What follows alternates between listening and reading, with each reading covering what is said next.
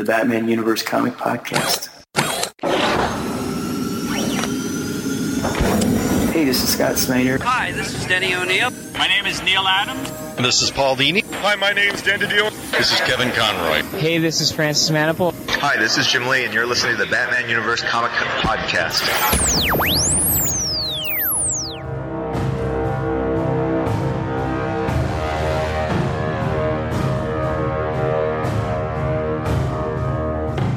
Hello, everyone, and welcome to the Batman Universe Comic Podcast, episode number 196. I'm your host, Dustin, and today I have with me...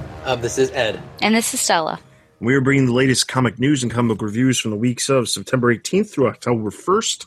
We have a total of three books to cover, as we will include Nightwing this time around because it's part of the Night of the Monster Men story arc that's currently occurring in three separate books over...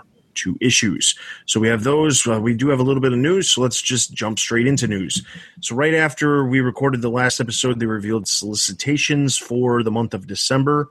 There's a couple special things here, but nothing too special.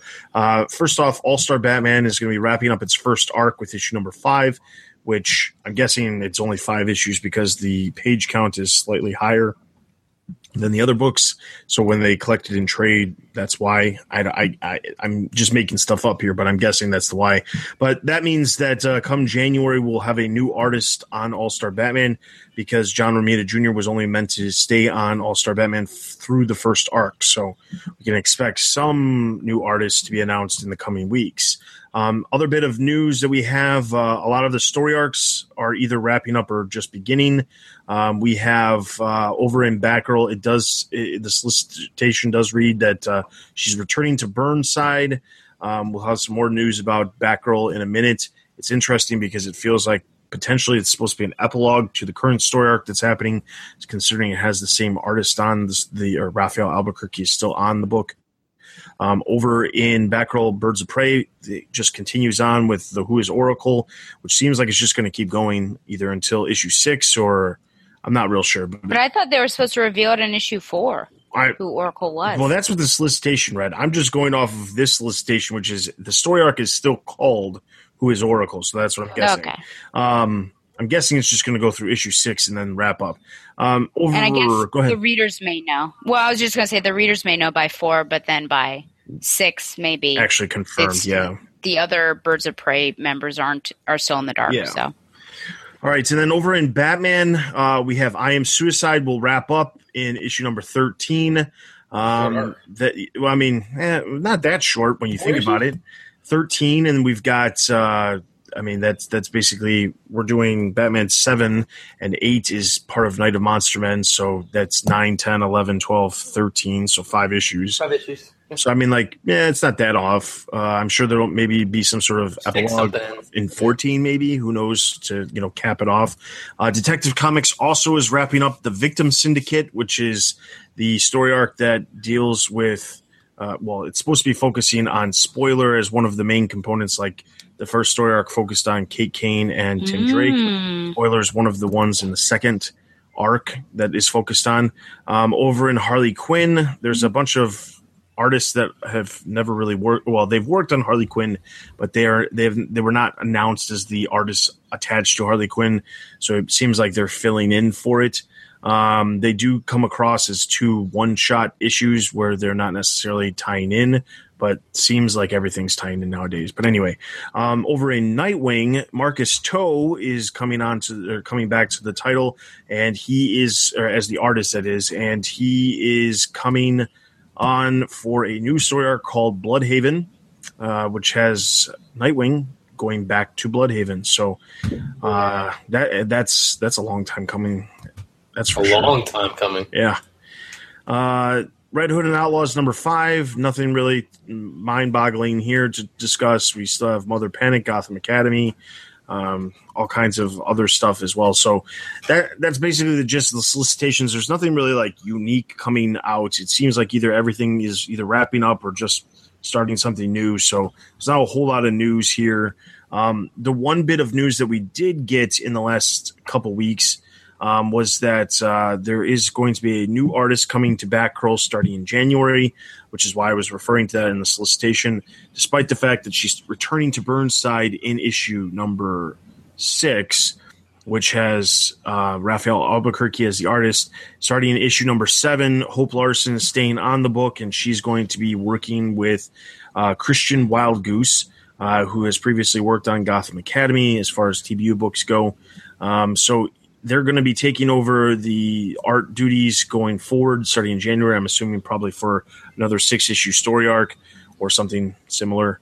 But I think the biggest news in relation to the press release that DC sent out about this, the new artists coming onto the book, is some of the story elements as to where Hope Larson will be going come issue number, well, I assume it's going to start in 5, but it'll start in issue number 6. But beginning in issue 7 with the new artists, they will be, back in Burnside, back in Gotham City.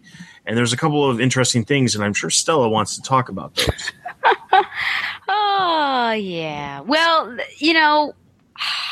I guess one of my things is, and I love Burnside, but we were all told, I guess, that she was going to go on this journey and learn from different masters potentially and discover herself. And so it's a little surprising that it's ending so quickly overseas, when I don't really, even in issue 3, I can't tell what she has actually learned. So, I'm not sure what it's going to be like. Now, it's positive that she's back in Burnside because maybe she's going to become more a part of the Batman family, whereas, we were talking about how she's very much on the periphery. She's not interacting with anyone, which was negative. But then we are given another love interest here, which for some reason, her love life seems to be a focus in this book. And, I like to ship people, and, I ship Barbara Gordon. But dear goodness, why can't you just let her alone, leave her alone for a little while? Anyone who listens to BTO knows I have a huge problem with her and Kai. And now all of a sudden we're potentially bringing in the son of a cobblepot. And even in that solicitation, or the news brief at least, calls him her beau. And so how quickly she goes from one man to the next. And it just doesn't really seem like Barbara Gordon to me. Yes, she's right. The biggest thing is that we were talking about this before we started recording. It seems like each writer has their own strange theme related to – not necessarily – I shouldn't say strange, but they have their own theme related to what they're doing. And it's not necessarily – when you look at Gail Simone's run on Batgirl, she was dealing with PTSD on a very regular basis. She was very violent, and there was a lot of new villains that were being created in the pages. When you look at Cameron Stewart, Brendan Fletcher, and Babs Tarr's run on Batgirl, she was setting up shop in Burnside. It's kind of like she was washing away everything that previously happened, having a new, fresh starting point. Making her own little area of Gotham her own. And that's basically what it was. They introduced a lot of new supporting characters. Yes, there was new villains as well. But the idea was that, this is her own little area. They got away from her being so violent and her being so obsessed with the PTSD.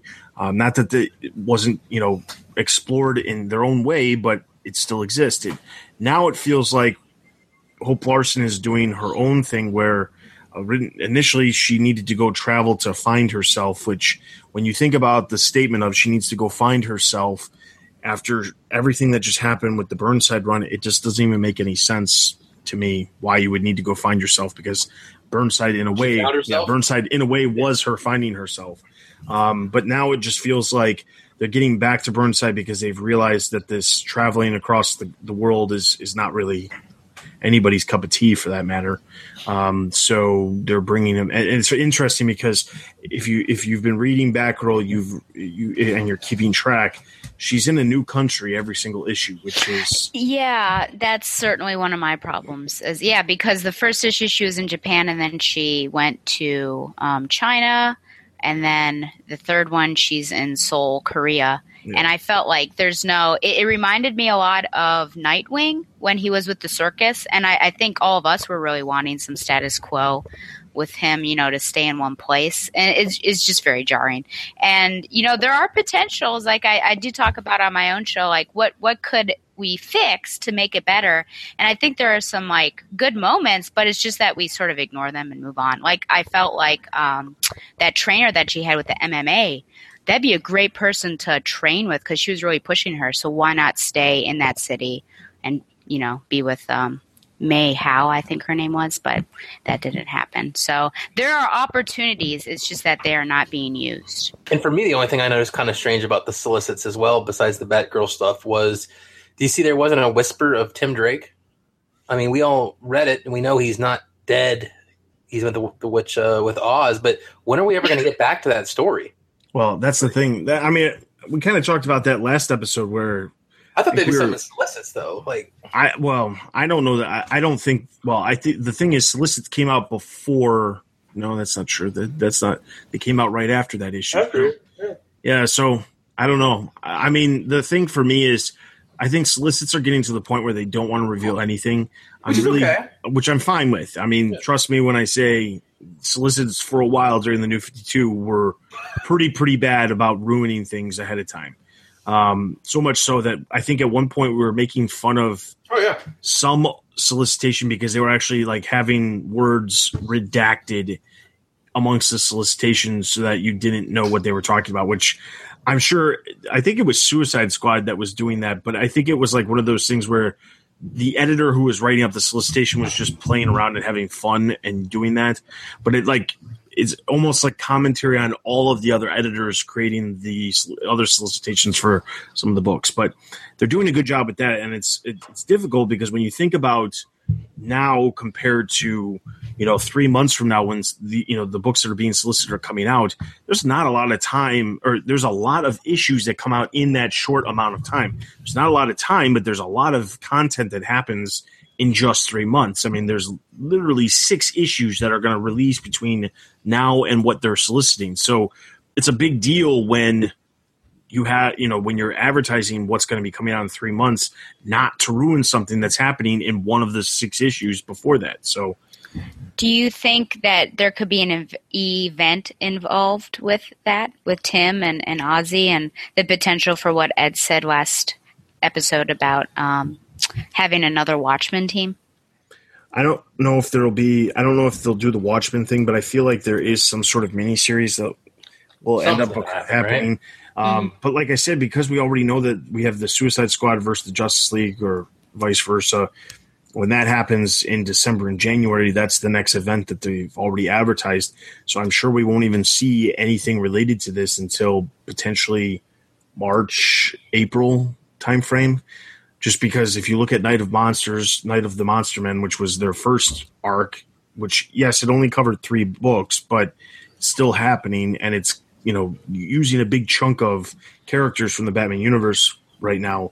Justice League versus Suicide Squad is potentially only going to affect the Justice League title and Suicide Squad for the time being. And then they're saying it'll eventually, you know, have ramifications that spread out to other titles, but who's to say when that's actually going, you know, which titles that actually happen in other than those 2 books and the creation of the Justice League of America.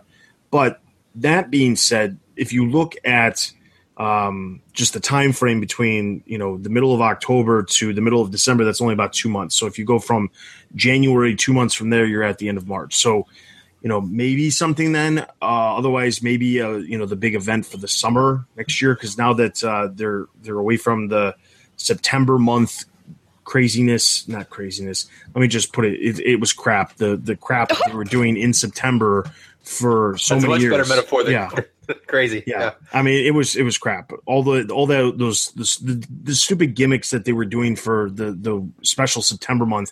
If they can keep sales high as they have been the last couple months, they won't need to do crazy gimmick stuff, you know, once 1 month out of a year to sell a bunch of stuff. So you didn't enjoy the September stuff? There were some positive ones. I remember I liked the Killer Croc issue. Yes, there was a couple Villains Month issues that weren't bad. I thought the New 52 Futures End ones, I didn't really like any of them.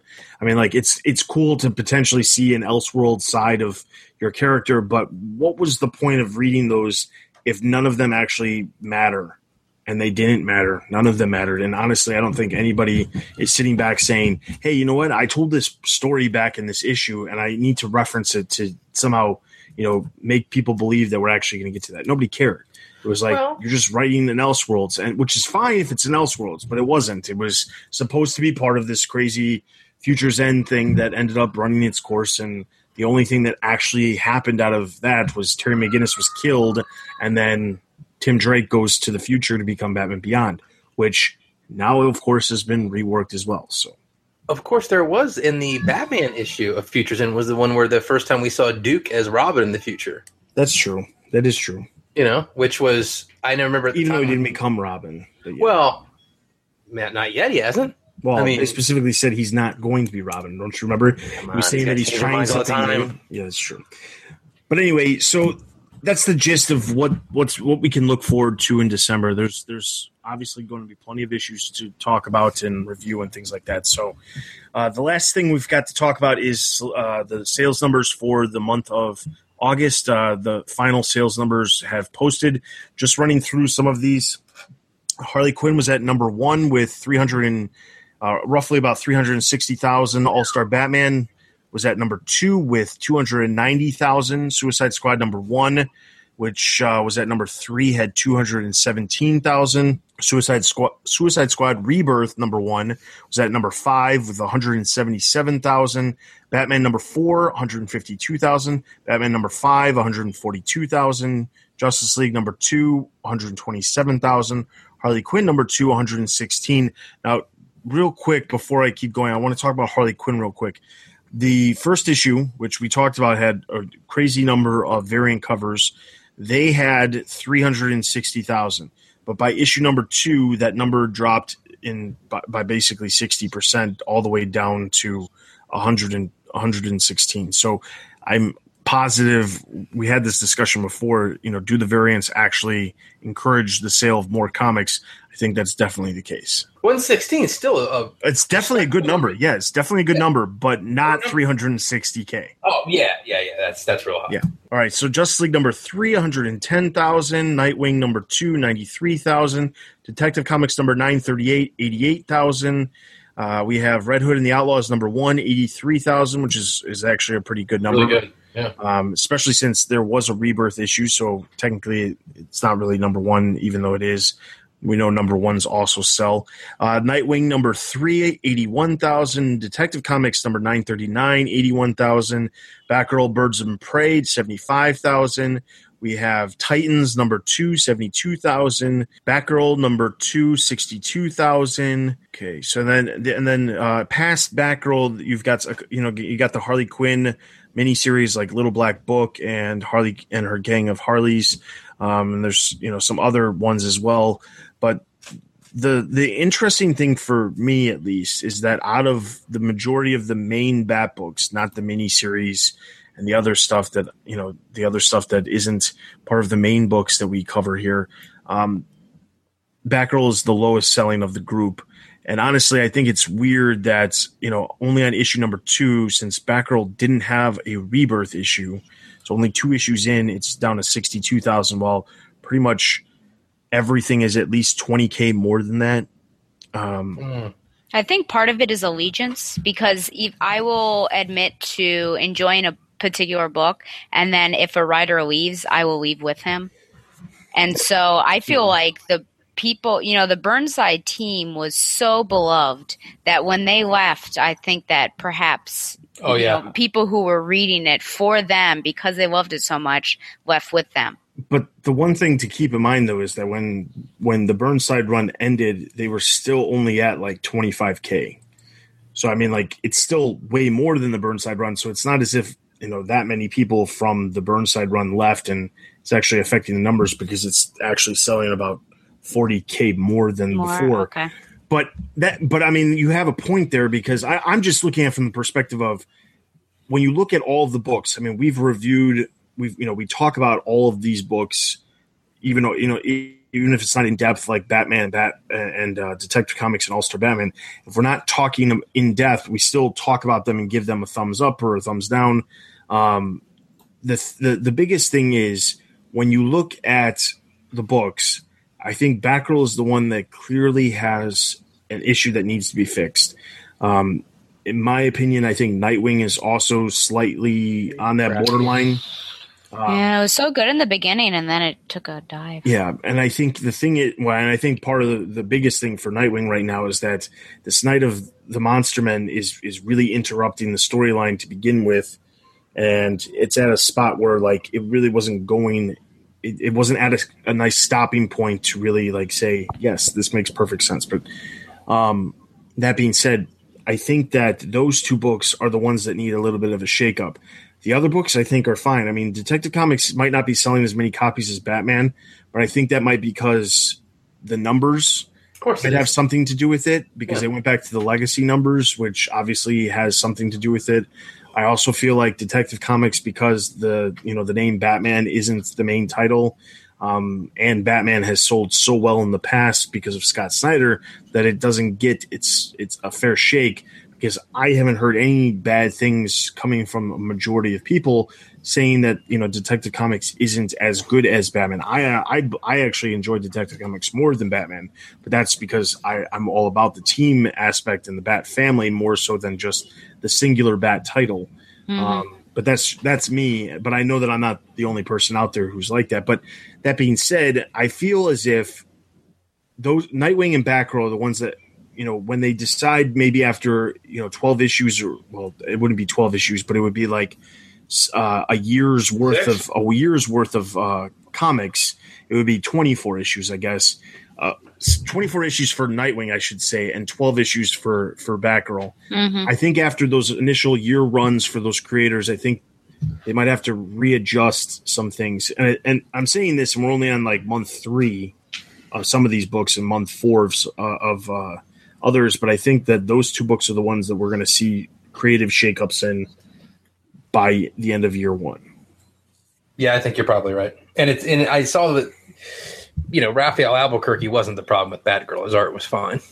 I think the artists that are on the books are only going to be attached for about 6 issues or 6 months, however that translates, because I know that some of the artists are going to be like on the main books are carrying over to, after the first 6 months, but that's not going to be the case for all of them. So I'm not blaming the art on any book right now. I don't really have any major issues with any of the artists right now. I mean, like there's definitely some art that's better than other art, but overall the art has nothing to do with it. I think it's more the stories that they're trying to tell themselves, which I'm directly looking at the writers. Yes. So those two books that I'm saying, when I say the creative changes, I'm saying it's going to be the writers. I agree. Okay. So that's all the sales numbers. Like I said, we do have 3 books to cover, but specifically all of these books that we're covering have to do with the Night of the Monster Men story arc that's currently happening. This episode, we will be covering Nightwing as well, so we're going to do Batman, Nightwing, and Detective Comics, since that was the order that they released. And then next episode, we will also be covering Nightwing because of the exact same reason, as the Monster Man story arc wraps up. And then obviously next episode, we'll also have All-Star Batman. But Nightwing is just being covered this time around because it's part of the actual storyline. So rather than doing individual reviews of each one of these 3 books, because it is one large story that is continuing from one to the next to the next, what we're going to do is we're going to give a synopsis of each of the 3 books, and then we're going to discuss all 3 books basically at the same time at the end. So we're going to start off with Batman.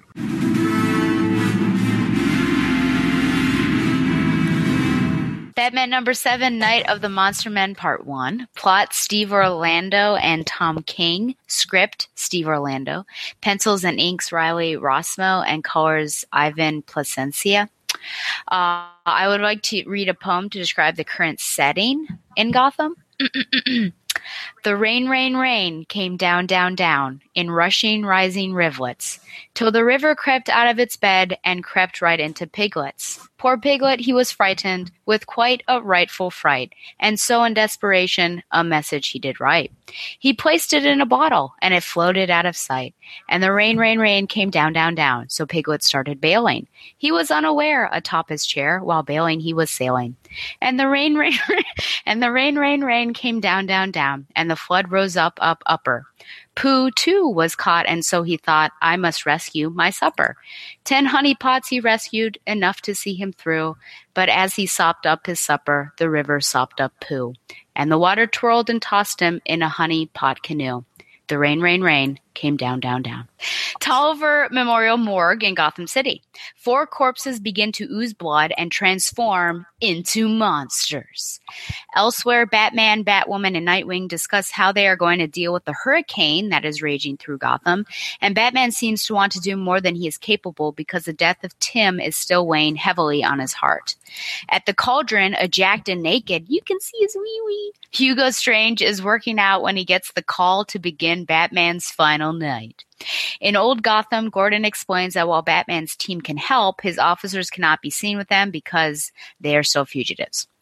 Back with Batman and crew, Clayface, Spoiler, and Orphan have arrived and are given assignments of where to go to help citizens, which neighborhoods are to be evacuated, and where are the safe zones. They are interrupted by a large cocoon. And while they cannot see it, an extremely large bloater from The Last of Us, Ed's not here to understand that, is causing a disturbance Godzilla style. Batman goes off despite being outmatched, clearly. His jet is damaged and he ejects and flies with wings crafted by John Henry Irons, a.k.a. Steel. He is not really getting anywhere with the monster, and all the while he learns from Alfred that the thing isn't living, has a thick hide, and is basically childlike in mind and functionality. Batman uses his jetpack as an explosive device and knocks the monster down. At Alexander Olsen State Park, Spoiler is helping GCPD officers evacuate Gotham City citizens into a cave, which is in high elevations, the park is. Back with Batman, he is keeping the monster sedated and is extracting DNA and sending it to Alfred. The cells seem to be programmable, but supercharged by some chemical. Overall, the DNA is human, and this particular monster turns out to be Robert Castro, the man who killed himself in front of Commissioner Gordon in Batman issue number 2 after confessing to releasing Solomon Grundy and then saying that the Monster Men are coming.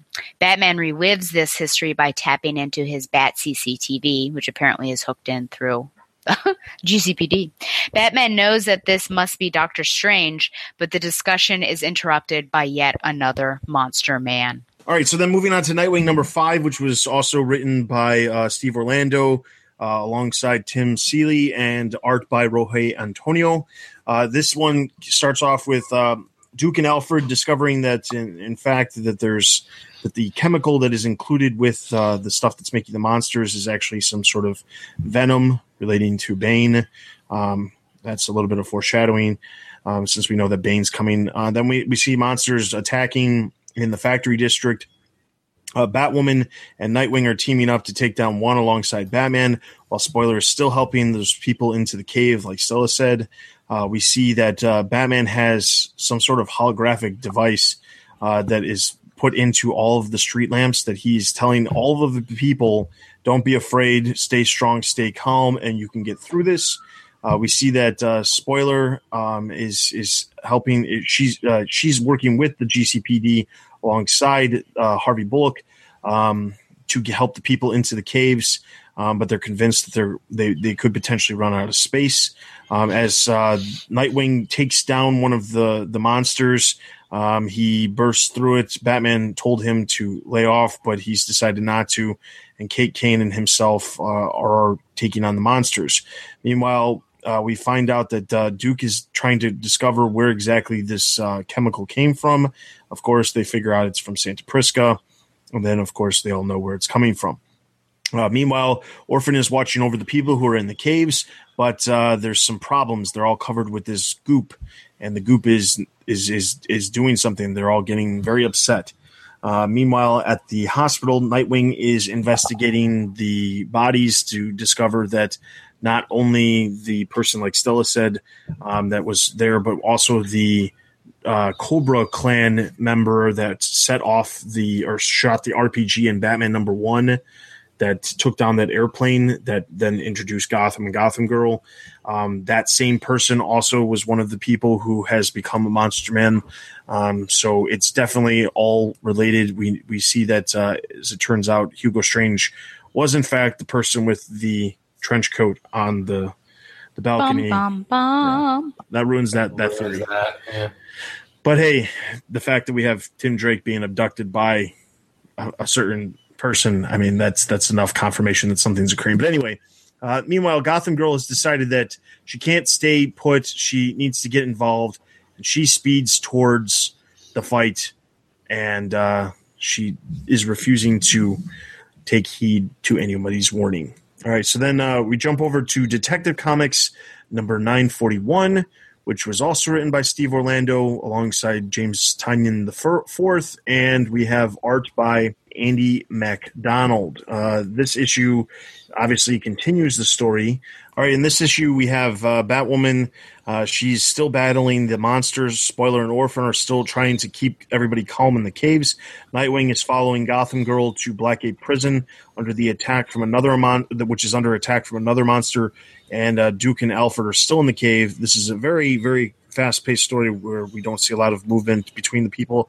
Batman and Batwoman use their bikes to wedge a specific type of maneuver to tie up the monster. Spoiler and Orphan are overwhelmed by people getting more violently upset because of the reddish slime that's all over the cave walls. Communication between the teams has been cut off due to potentially the red slime. Meanwhile, Stephanie, she tries to buy some time with a net gadget to utilize it on the people. At Blackgate, Nightwing tries to calm down Gotham Girl, but she's resisting his attempts, and she rips apart a monster after monster after monster, eventually finding herself face-to-face with a gigantic monster, which she, of course, shreds. She shreds the monster, and, of course, this covers her and Nightwing with the blood, which seems to be just like the red slime in the cave. And that is basically – but then they become potentially monster men themselves. So I'm going to hand it over to Stella for two questions before I come back. So let's discuss this story. Okay. So my first question is it's actually more of a personal question for you guys as in fandom for Batman. What do you think are the stages of grief for Batman? And I ask this because I think that this story, as well as, post Damien, we see different sides of Batman. And here he seems like he wants to fight anything and everything. And also he's not willing to let one single other person die. So do you think that he has common stages of grief, or do you think he has Batman-esque stages of grief? And what do you see his stages of grief being after he loses someone close to him? Well, I think this is a little different, not by much, because I think that we're at the stage where slightly in denial. He recognizes the fact that something happened to Tim, and he specifically tells Dick that he doesn't want him going near the monsters, and we're led to believe that that's because of what just recently happened with Tim. Potentially just a couple days or a week ago or so in the pages of Detective Comics. So he's hesitant about the other members of the Bat family working. There's also points during the story where he is, kind of untrusting of the abilities that Orphan and Spoiler actually have. And Batwoman has to reassure him that, they're trained for stuff like this. So, in some ways, I think he's very hesitant about the fact that he doesn't want anybody else to get injured or hurt or, killed because of what just happened, which tends to be a very similar reaction that he has in a lot of these stories. Obviously, it's hard to say the same thing happened with Damien, because when this thing happened with Damien, a lot of the other books weren't interacting that much with what was going on. So yes, Damien died, but the only time we ever saw him grieving or, dealing with the death of Damien was in the pages of Batman and Robin, while the other books just kind of, ignored it, other than just having a brief mention for those Requiem issues. But that being said, at the same time, he does come across as he has something he needs to accomplish, but I don't think his head's on straight completely by telling Dick that he doesn't want him near the monsters. I don't think that's the smartest move, but I think he's just too preoccupied with what just happened with Tim. I think he probably has fairly normal of the 5 stages, but I think that his reaction is a bit different than the rest of ours.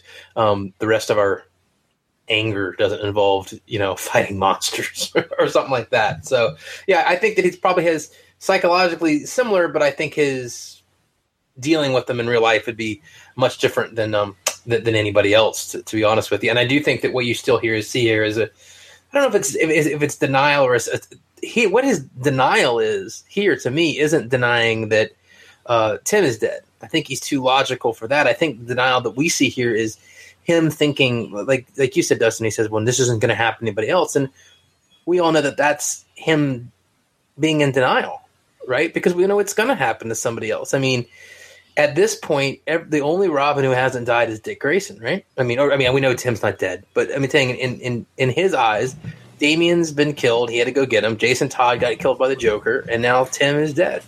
The one catch is that Dick technically died, but Batman was the only one who did know. So we didn't see any sort of reaction because Batman knew he wasn't actually dead. So true. Yeah, I forgot about the forever evil Dick's dead, not dead thing. But yeah, I mean, so I think the denial that he's facing here isn't the denial of Tim's death, but he's going through this denial of I can keep everybody safe. And I think that what he's going to have to come to terms with is everyone who's part of the family and takes an active role in vigilante crime fighting has a possibility of dying, and there's nothing he can do about it. Yeah, very true. Yeah, I agree with both of you that I think, well, I guess the one that I really see is that it really very much is, if he loses anyone, it's going to become him against the world. And I think it's, he just wants to be so preoccupied that perhaps, you know, he doesn't think as much about it. I think there's lots of blame on him that, like, what could he have done to have prevented what has happened. So I think he always blames himself. And then, yeah, I think it's that he doesn't trust, maybe not necessarily their abilities, but just that, I don't know. He's afraid it's going to happen to someone else. The poor guy, it's happened. Yeah, I mean, I think the worst I've seen it probably was when Jason died, like post, and then it kind of went into lonely place of dying and everything. And you saw that he was kind of on the ledge and Tim was trying to save him. I just feel like you don't get to see him depressed as often. I could be wrong, but I feel like the most we'll get to see from him is that nice little moment that we saw between him and Stephanie last time. But now after that, I think he only leaves himself like a moment to be human, and then it's like go, go, go after that.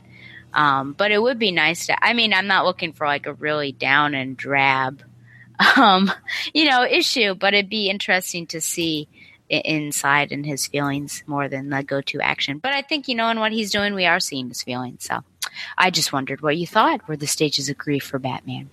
You know, the one thing I have to say though is, you know, I feel as if maybe we're going to see some more of his grief once this Monster Men story is done and we get back to Tynan's story inside of, you know, the normal pages of Detective Comics where it's not dealing with the story event. I think that this is one of those things where it's like he's preoccupied specifically because of what's occurring. Mm-hmm. And I think that's on purpose now.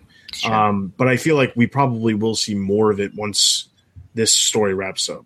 Would you be bored or uninterested in like an interlude story that would be, I guess it'd kind of be like the Damien Requiem, but, you know, flashing back maybe to special times between Tim and Bruce?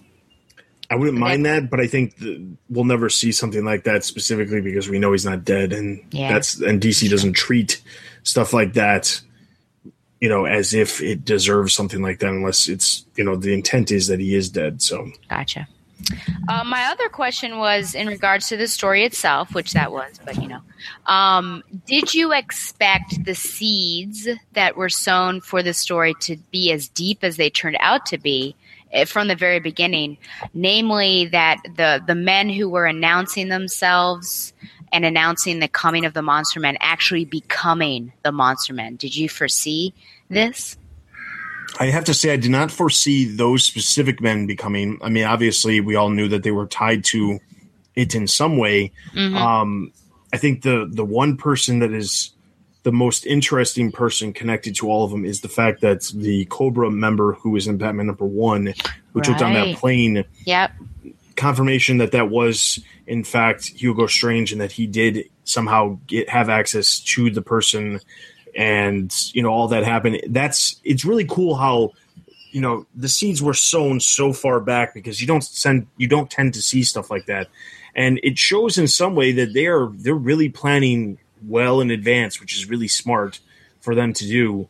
But I mean, this is what makes stories more enjoyable, is when you see these things, you know, the little stuff here and there that just, you know, becomes something more down the line.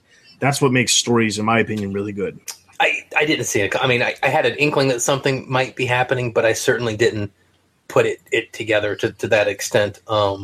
I thought the monster would be less literal, I guess, than what it came to be in the story. So, yeah, I do like the way it kind of all fit, and you went, oh, that makes sense. But no, as far as me being able to have placed this together, no, I was a bit in the dark on this one. Yeah. Yeah, I too was I mean, I figured everything would be tied together, obviously, but I wasn't sure what part those people were playing, you know, in their suicide and even, yeah, like the Cobra member.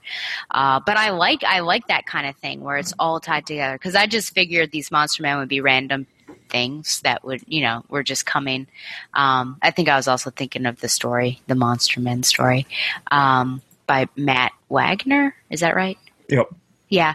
But no, I liked that it was all connected, you know, from issue 2 onwards. I think that's great. And I think, you know, that's good storytelling, that details are not just random, but are actually leaving the trail for something bigger. All right. And then the last question that I'm going to present is the Monster Men themselves, actually jumping off of what Stella just said. The Monster Men have existed before, most famously in the Batman and the Monster Men storyline that Matt Wagner did, but the Monster Men and Hugo Strange existed from the very, very, very early days of Batman comics in general, as Hugo Strange was one of the very first villains that Batman ever dealt with. But this is obviously a different version. These are like more like kaiju monsters rather than, you know, rather than just like, you know, some deformed people. What we see, we've talked about this numerous times in some of the past episodes about, you know, by presenting somebody like Gotham and Gotham Girl who have superpowers into the book, are you setting yourself up to have things that are outside of what Batman normally deals with? By having these gigantic monsters, and really, it doesn't seem like they're being able to be. It does not seem like Batman and Nightwing and Batwoman are being able to really control the situation as much as they'd like to, until, of course, Gotham Girl decides to come in and tear them to shreds, which, I mean, oopsie. It's convenient that she's around, but it's like I was saying before, you know, by having superpowered beings, do they present an out for bigger things to occur that normally would not occur in Gotham? So, the question is, do you believe that the Monster Men should be in this type of story? And if Gotham Girl was not in the picture, do you think that we would actually have some sort of like conclusion to this that would be, you know, without some sort of crazy MacGuffin? So, I mean, I guess they're fine. I guess the question is, what is the story? Is this story a 5-issue sidestep where we get to play with monsters and see more of what Hugo Strange is working on in the background? Or is this a story we're going to deal with Hugo Strange? If this is just kind of a 5-issue razzmatazz, let's beat up some monster story, then I guess they belong here just fine. But Hugo Strange has always kind of been the you know, the smart one, the psychiatrist, the one who plays mind games. Mm-hmm. So I don't know if this is. When I think of Hugo, I don't know if I mean, I know, like you said, his connection with the Monster Men, you know, it's been around. But I don't know if this is what I think of as a Hugo Strange type story. You know, I would think it'd be more psychological. There is a couple different types of continuity where Hugo actually knows that Bruce is Batman. So this isn't what I would think of as a traditional Hugo Strange story. Like I said, he is literally one of Batman's oldest villains.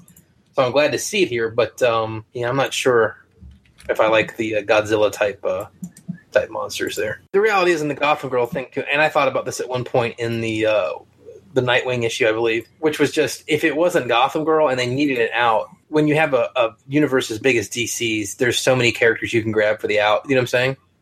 If you want that magic MacGuffin out, you could bring in Superman, Wonder Woman, Cyborg, insert name, you know what I'm saying, Green Lantern, Aquaman. So if it wasn't her, they just grabbed somebody else. Although what I find strange is that Gotham Girl is supposed to have such a limited shelf life when she uses her powers. Remember, it's supposed to be eating away her life. Mm-hmm. One wonders how long she's going to be able to keep up this almost daily use of her full power set and, you know, not be dead.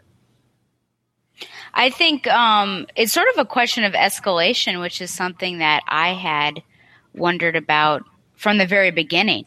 Because, you know, Gotham, I think when you think of Batman and Gotham City, that you have a very particular, if you're a comic fan, you have a very particular idea of what those comics should be like.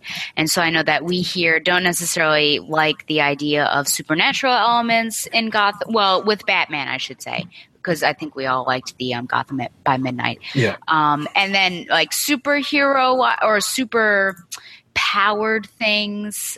For the most part, Batman can take care of himself. There's mostly street level people that he's taking out. There are the occasional, you know, Banes and then, you know, Killer Croc, depending on how you perceive him and things like that. But he can do it on his own.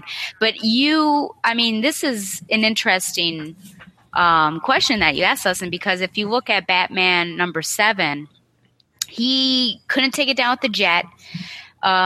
He had to use other technology, the wings that he had, the jetpack, to explode, and then he was, you know, keeping it sedated and everything. So clearly it wasn't him by himself. He was using technology. And then you have Detective Comics, was where Claire just rips that thing in half with her bare hands.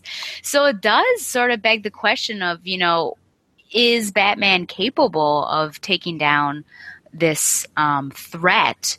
And had you taken her out of the picture, how would that change sort of the dynamics between the villains and everything? And I think, honestly, from a writer's standpoint, I think because you have a superpowered being and you have this team, you want to up the ante and make that threat factor more I guess just more intense. That's not the word I want to use, but just bigger. You want, I think, as a comic reader, of course you want your hero at the end of the day to win, but I think you want them to be in, you know, in a certain amount of danger that doesn't make what they're doing just something that they could shrug off, because then it's not as engaging or interesting. So, you know, to see this, like, they're clearly in a bad spot right now, but if it were just regular people that were mutated and you had Claire, that's easy pickings. But because you have Claire, I think you have to step up the monsters. I think that's probably what the writers thought they had to do. But yeah, with the Claire thing, I almost wish there were a visual to see how it was eating away at her, because I guess, do they just stay the same age, you know, throughout? But it'd be interesting to see, like, kind of her life force actually be sucked out and, like, her get older or something. But, you know, I don't know if that – it kind of begs the question of, will she survive this particular story? But I think she said that if she uses it, like, Superman-wise – they last years, like a couple years, or I remember if they go like full out like Omega, it's basically like you've got a couple minutes, which is what happened in the previous one with her brother. Was it years or months? With I like want to say it was years. Okay. But I can't be for sure, but I'm pretty sure that's what he was saying that it was. Yeah. But I think you had to, you know, to answer the question in a short manner, I think you had to step it up because you had her there. But I think it also sort of pulls you out of like the Batman verse in a certain extent. Like this, for me, this isn't like necessarily a Batman story.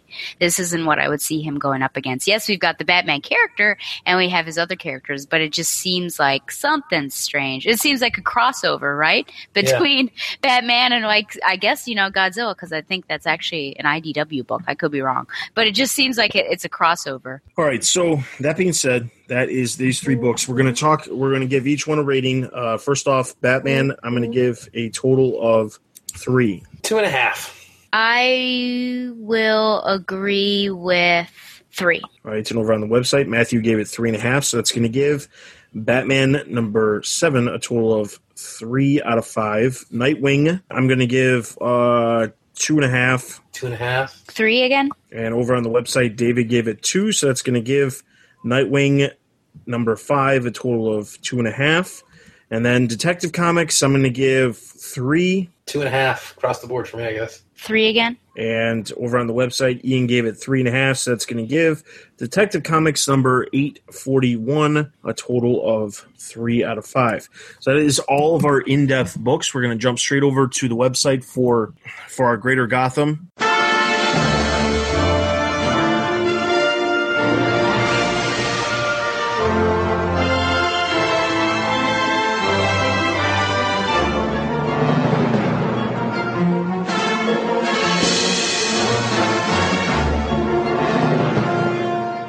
And talk about what happened in the last couple of weeks. So first up, on September 21st, we obviously already had Batman and Nightwing. We already discussed Harley Quinn number 4. After meeting comic book writer Frank Thierry, Harley heads off to India to deal with a call center problem. With Harley Quinn in tow, she succeeds and then heads to Russia to take down the call center owners. This was viewed by David. He gave it 4 out of 5. I'm going to give this one a thumbs up. A thumbs up. Neutral. No secondary TBU books. Main TC Universe books.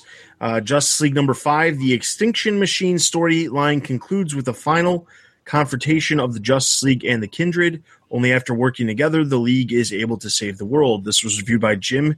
He gave it 4.5 out of 5. I'm going to give this one a thumbs down. Neutral. Neutral. Trinity number 1. With the arrival of a Superman from a different Earth, Batman and Wonder Woman head to Smallville to get to know the Man of Steel and his family better. This was reviewed by Bill. He gave it 4 out of 5. I'm going to give this one a thumbs up. Thumbs up, and let the lobbying begin for us to cover this on Comicast. Oh my gosh, it was so amazing. It was so beautiful. I am not surprised because it's Francis Manapul, but it was probably the best issue that I read when I was reading this, all the Bat stuff that I had to do. Dustin, how do you feel? I enjoyed it a lot. I thought it was a very good book. I unfortunately we won't be reviewing it, but he's putting his foot down. I'll just put that down there now. But it is definitely a good book, and you know it's not very often that all three of us give it a thumbs up. So I definitely implore you to check it out. The one thing that I'm interested in is how the first issue. It was great. I love the moments where they don't even have to deal with the villain. None of that stuff. That's the best part of it. It's just like, you know, the the personal elements of all of their characters. I tell you what, Manapul's art is just good. So good. Like the book is fun to read, and it looks. I mean, like, if there's anyone listening to this that hasn't got this book, you should really go get this book. I mean, it's that good. All right. So then, secondary DC Universe books. We had Green Arrow number 7, the new Clock King. That was introduced last issue has been revealed to just be a new version of William Tachman, which is closer to his previous appearance in Green Arrow pre-Flashpoint rather than from the Batman universe. Injustice Gods Among Us, year 5, number 18, digital chapters 35 and 36. Deathstroke infiltrates the regime armory to acquire a mother box from Batman and Lex to bring in alternate versions of the Justice League to come to help. Although he gets captured, Deathstroke successfully sends a full 3D map of the Mother Box to Bruce and Lex to construct. Suicide Squad, Most Wanted, El Diablo, and Boomerang number 2. On the Boomerang side of the story, current Suicide Squad members Harley Quinn and Killer Croc make an appearance. And then we have Superman number 7. Superman is shown helping fellow Justice League members around the world, which includes Batman taking down Killer Croc.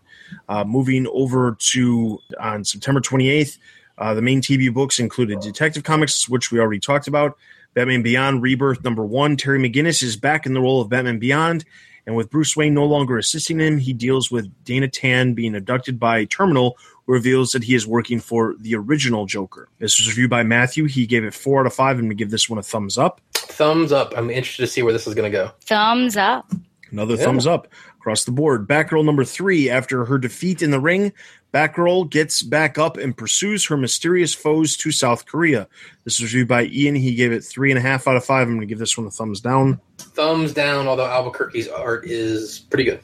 Neutral. I felt like it was better than 2, but there's still some major problems. All right. Secondary TBU books. Harley Quinn and her gang of Harleys, number 6. In the final issue of the miniseries, Harley Quinn and her gang battle Harley Sin. While Quinn triumphs, she plans on getting Sin some psychiatric help. Plan takes a turn when the Joker abducts Sin, looking to team up with her. This was reviewed by Jerry. He gave it 4 out of 5. I'm going to give this one a neutral. Neutral. Main DC Universe books. Teen Titans Rebirth #1 is the heroes Beast Boy, Starfire, Raven, and Kid Flash are kidnapped by a mysterious figure. The Teen Titans awaken to discover a new threat that has brought them together. The Son of Batman, Damian Wayne. This was reviewed by Ryan. He gave it 4.5 out of 5. I'm going to give this one a thumbs up. It's thumbs up. It was cool. Thumbs up. I knew it was him. Another thumbs up across the board. See how good comics are nowadays? Yeah, they're good.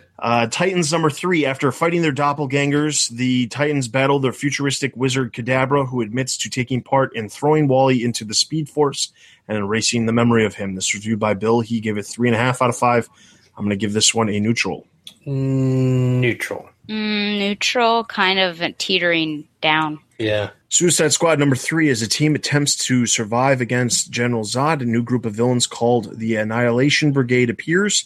In the backup, the history of how Katana became is explained. This was reviewed by Corbin. He gave it 3 out of 5. I'm going to give this one a neutral. Thumbs up, but I really hate the page that the story is only like 12 pages long in the backup. The backup was probably the best thing. Yeah. I'll give it a neutral. The backups in all of these books, or specifically in Suicide Squad, seem to be better just because it feels like the story that is written for the backup is designed to only be in that certain page count rather than what we get in the main story, which feels like it's just like half of a chapter of a story. So I've been reading them together. I've been reading like I read issues 2 and 3 at the same time, and it seems okay then because it seems like a full issue. Yeah. You know? All right, and then secondary DC Universe books. We had Six Pack of the Dog Welder, Hard Traveling Heroes #2. Batman makes a brief cameo in the Batmobile. And then over in Scooby-Doo Team Up #18, which obviously is not a DC Universe book but is a DC Comics book. This month's Team Up features Ace the Bat Hound with Crypto helping Scooby and the Mystery Inc. gang. So then as far as trade paperbacks and hardcovers that have released over the past 2 weeks, we have Batman Teenage Mutant Ninja Turtles Director's Cut #1. Justice League Volume 7, Dark Side War Part 1, trade paperback.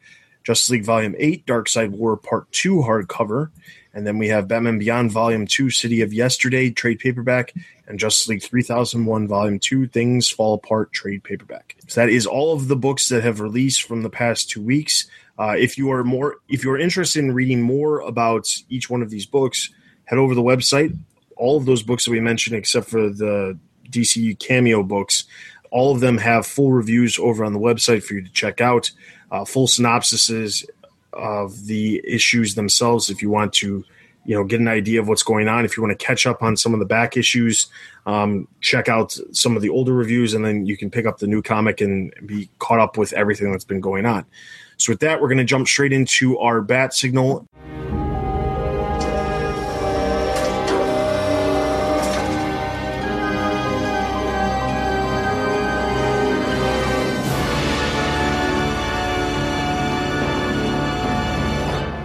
As also known as the listener Q&A section.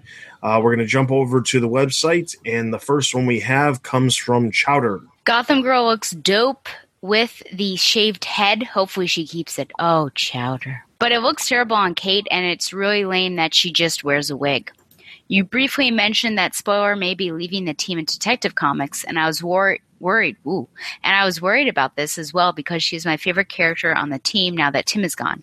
I spoke with James Tynan the other day and asked him, and he said that he had plans with her throughout the story. Knowing that she will still be in the story, whether she stays on the team or not, what direction do you think she will go?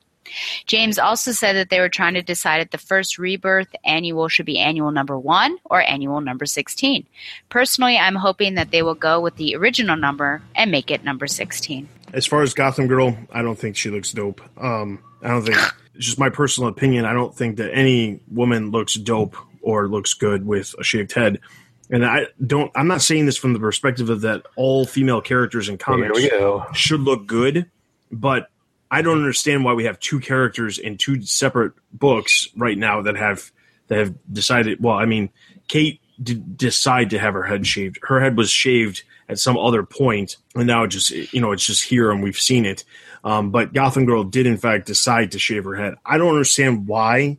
I mean, I'm not. That's not to say that, you know, people, you know, women in general can't have their heads shaved.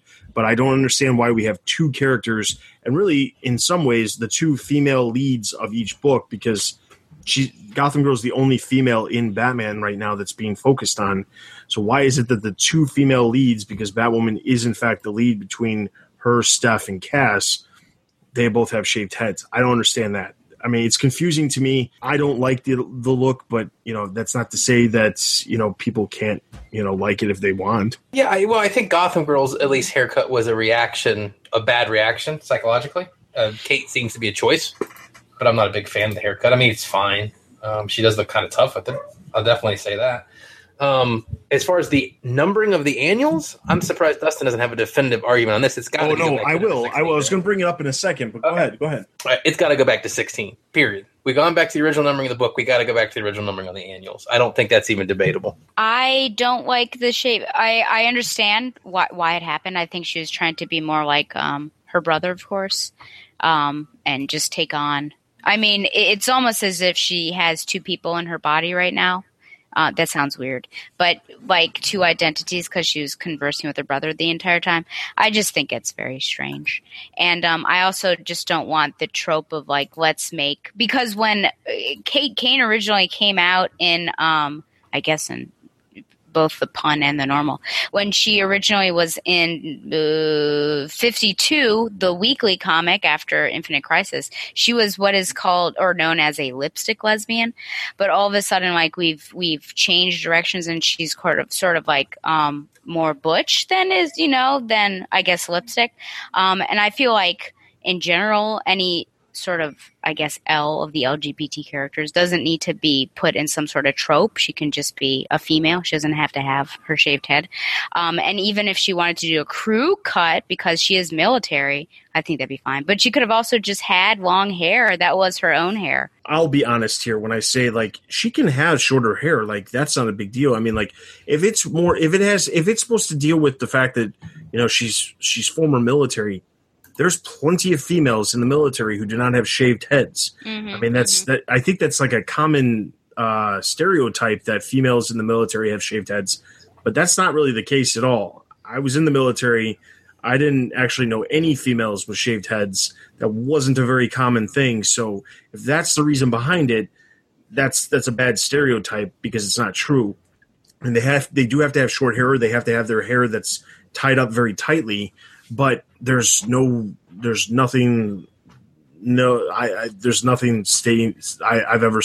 where they must have shaved heads.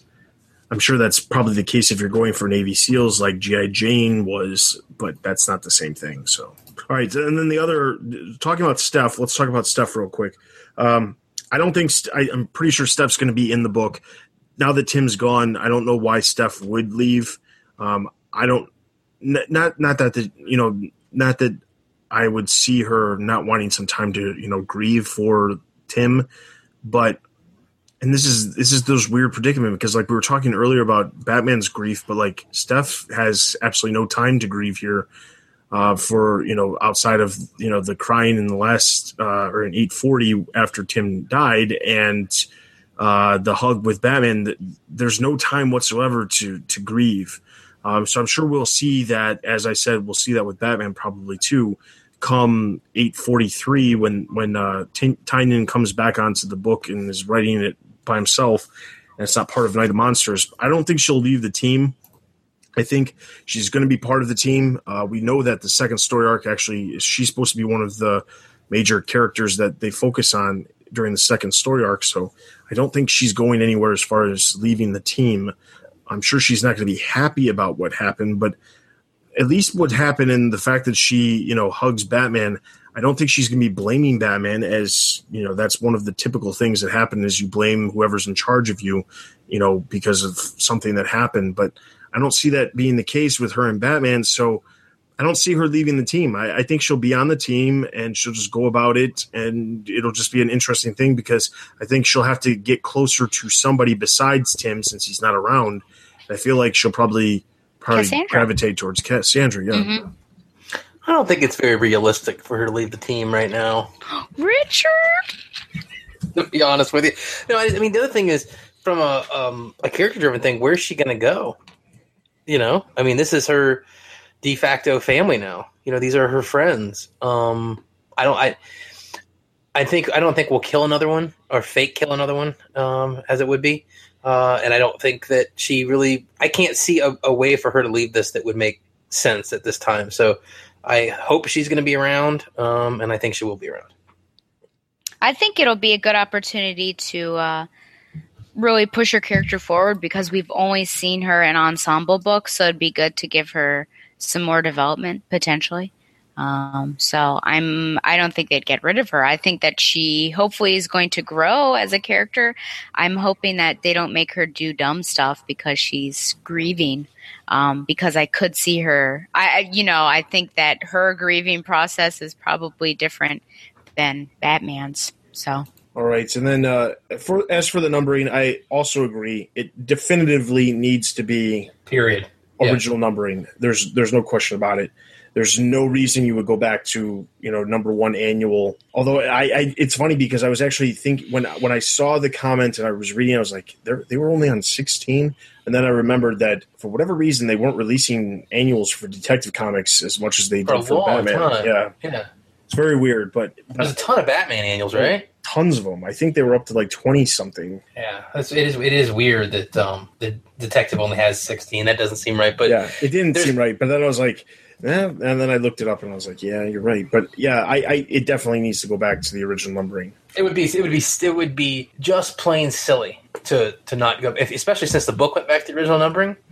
It would just be silly. I guess the question is, if you are putting your comics in boxes, do you put all the detectives together and then put the New 52 like at the back, like the bastard of the bunch, or do you stick it in the middle in between the numbers? I can tell you what I would do, which is curious.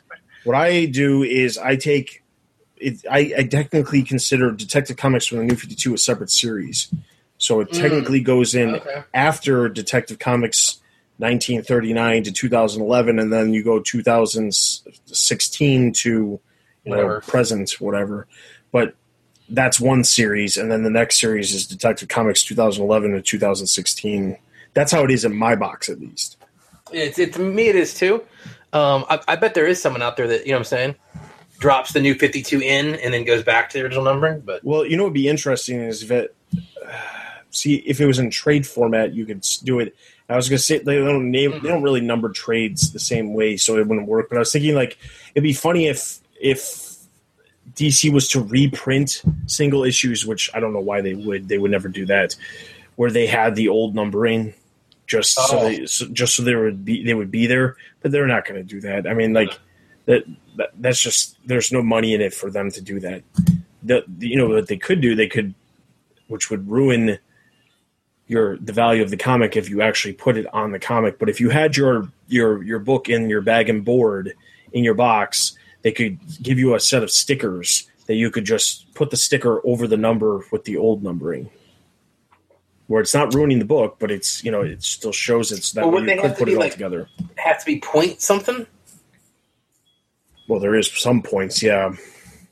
Yeah, I mean it would be tricky. I tried to do my multiple bookshelves of trade once by chronological. Don't try to do that either. It's very difficult. But anyway, all right. So our next comment comes from Ian. He says, "I'm with you. I love the return to the original numbering and think the annual should follow suit. Hopefully this annual will give each member of the team their own story, fleshing out what everyone does in between adventures. I personally really hope that Spoiler stays on the team, as I'm really enjoying her relationship with Batman and Cassandra. I hope she learns both skills of teamwork and being a solo hero worthy of respect in Gotham, so that she's no longer a third-tier hero, but one of the premier heroines of the world. Smiley face." Okay, that might be a bit grandiose. Well, There's always hope that Spoiler can just be a respectable hero by herself. I mean, because outside of the Batman universe, she has very little connections. So I'm with you on that. And then our final comment comes from Dave. "With all the hugging going on, I have to ask the most important question. If you could hug one member of the Bat family, who would it be?" So I thought about this question probably way longer than I probably should have. Because I bet you did. because I sat there and I was like, really, what would I? How could I answer this? I mean, like, do I go the really bad way and say, okay, which female would I want to be closest to the most, or do I go some other routes? So ultimately, what I decided is, like, hugging somebody means nothing in the real world other than just to be able to say you did it. So I'd actually want to hug Batman himself. I knew it. There you go, buddy. Hug Batman himself, but I would have someone hiding so that they could take a selfie so I could say that I actually hugged Batman. Oh, boy. I'm, again, going to avoid the obvious trope of the female. And I think, especially with what's going on in the world now, I'd give Alfred a hug. I'd be like, bro, we love you. Oh. Like, we're you know, my boy Snyder, I'm sorry, but I know he's putting through, like, a lot of stuff right now. You've had a hand. You lost a hand. You're going through a lot. So bring it in, man. I think it'd be Alfred. Well, I would hug two different people. One of them would be... Would it be a group hug? Oh, that'd be nice, wouldn't it? It'd be Joker, right? No! You terrible person, you. One of them would be Dick Grayson, because, you know, I have a crush on him. So that'd be like a romantic hug. And then the other hug would, of course, be my gal pal, Barbara Gordon. All right, so that's all of the comments we have for this episode. If you have questions, whether they be related to any of the books that we talked about or whether they be off-the-wall questions like which member of the Bat family would like to hug, we love any kind of questions and comments, so leave those comments on the website under the podcast post, and we will talk about those on the next episode. So this is the time of the episode where I remind everybody that we're still raising funds for the podcast and the website. If you have inclination to donate to us, head over to the website, specifically on the computer. On the sidebar, there is a spot that says TBU server drive. We are still raising some funds. We are up to about, I think, like 78% with some of the manual donations that have come in that didn't work with the sidebar thing that we have on the website. We're almost there. I mean, we're just over a little over 20% till our goal. Once we hit our goal, we have some other things. I will say that once we get there, we do have some new things that are going to be coming up very soon.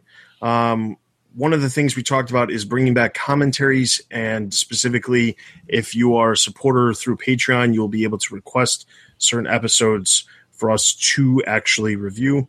Also, by the end of October, we should be running a survey on the website, which will also be on the sidebar, probably right underneath the TBU server drives, where we can get some ideas from you guys, the fans, as to what you would like us to focus on the website, as well as a change for that matter. So with that being said, also, if you are interested in writing news articles on the website or editorials, not necessarily comic reviews, but reviews related to TV or merchandise or TV, you know, or movies and things like that, if you have any interest in reviewing other forms of the Batman universe outside of comics, or you are interested in writing editorials related to just thoughts about Batman in general, then get in touch with us at tbu at thebatmanverse.net. I also want to implore you to check out the website for all these reviews from the web that we've been talking about here on the podcast. Also, be sure to follow us on Facebook, Twitter, and YouTube for all the latest news and videos from the Batman universe. And of course, leave us reviews on iTunes. Those are always greatly appreciated. Leave your comments on the website, and we'll talk about those next time. But with that, that is everything for this episode. This is Dustin. This is Ed. And this is Stella. And you've been listening to the Batman Universe Comic Podcast. We'll see you guys in 2 weeks.